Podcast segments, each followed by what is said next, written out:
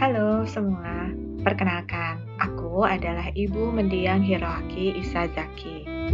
Hiroaki adalah putra terlahirku yang ketiga dari kehamilan kelima, yang bertahan selama 6 hari sebelum kepulangannya. Hiroaki terlahir sebagai bayi prematur 2 September 2018.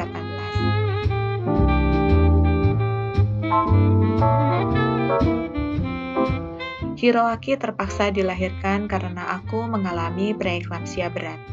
Preeklamsia dikenal juga sebagai keracunan kehamilan.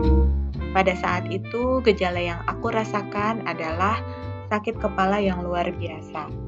Dan aku juga mengalami gagal nafas. Saturasiku pun menurun. Karena itulah, kondisi Ade Hiroaki ikut memburuk. Selama 6 hari, Ade Hiroaki berjuang untuk tetap hidup. Di hari keempat, sempat menunjukkan perubahan yang menyenangkan. Namun di hari kelima, dokter bilang dari hasil pemantauan selama 24 jam kondisi Ade Hiroaki stagnan, bertahan karena alat penopang.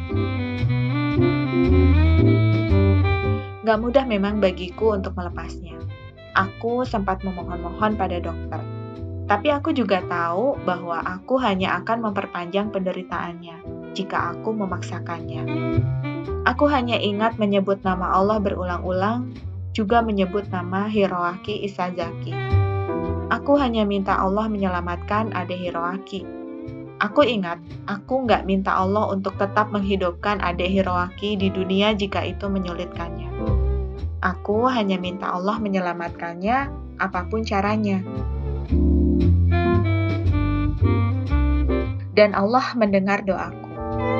Allah mengutus malaikat untuk menjemput Ade Hiroaki berpulang. Allah melepaskan semua deritanya agar berbahagia di surga sana pada tanggal 8 September 2018 sekitar pukul 2 pagi. I miss you, Dad. Podcast ini aku buat gara-gara perlu huruf Ki untuk project Bajak Suarane Podcast.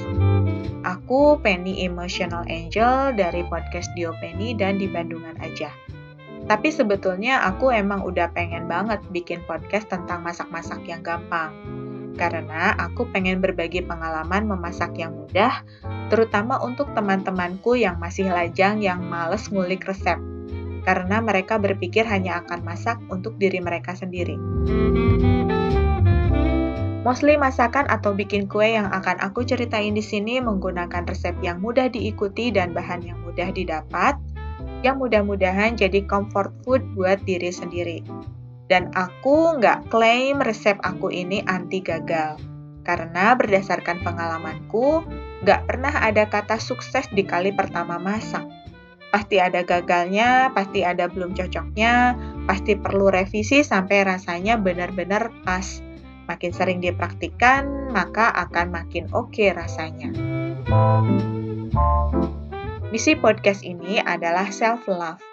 Rasa mencintai diri sendiri bisa berawal dari bikin comfort food untuk diri sendiri.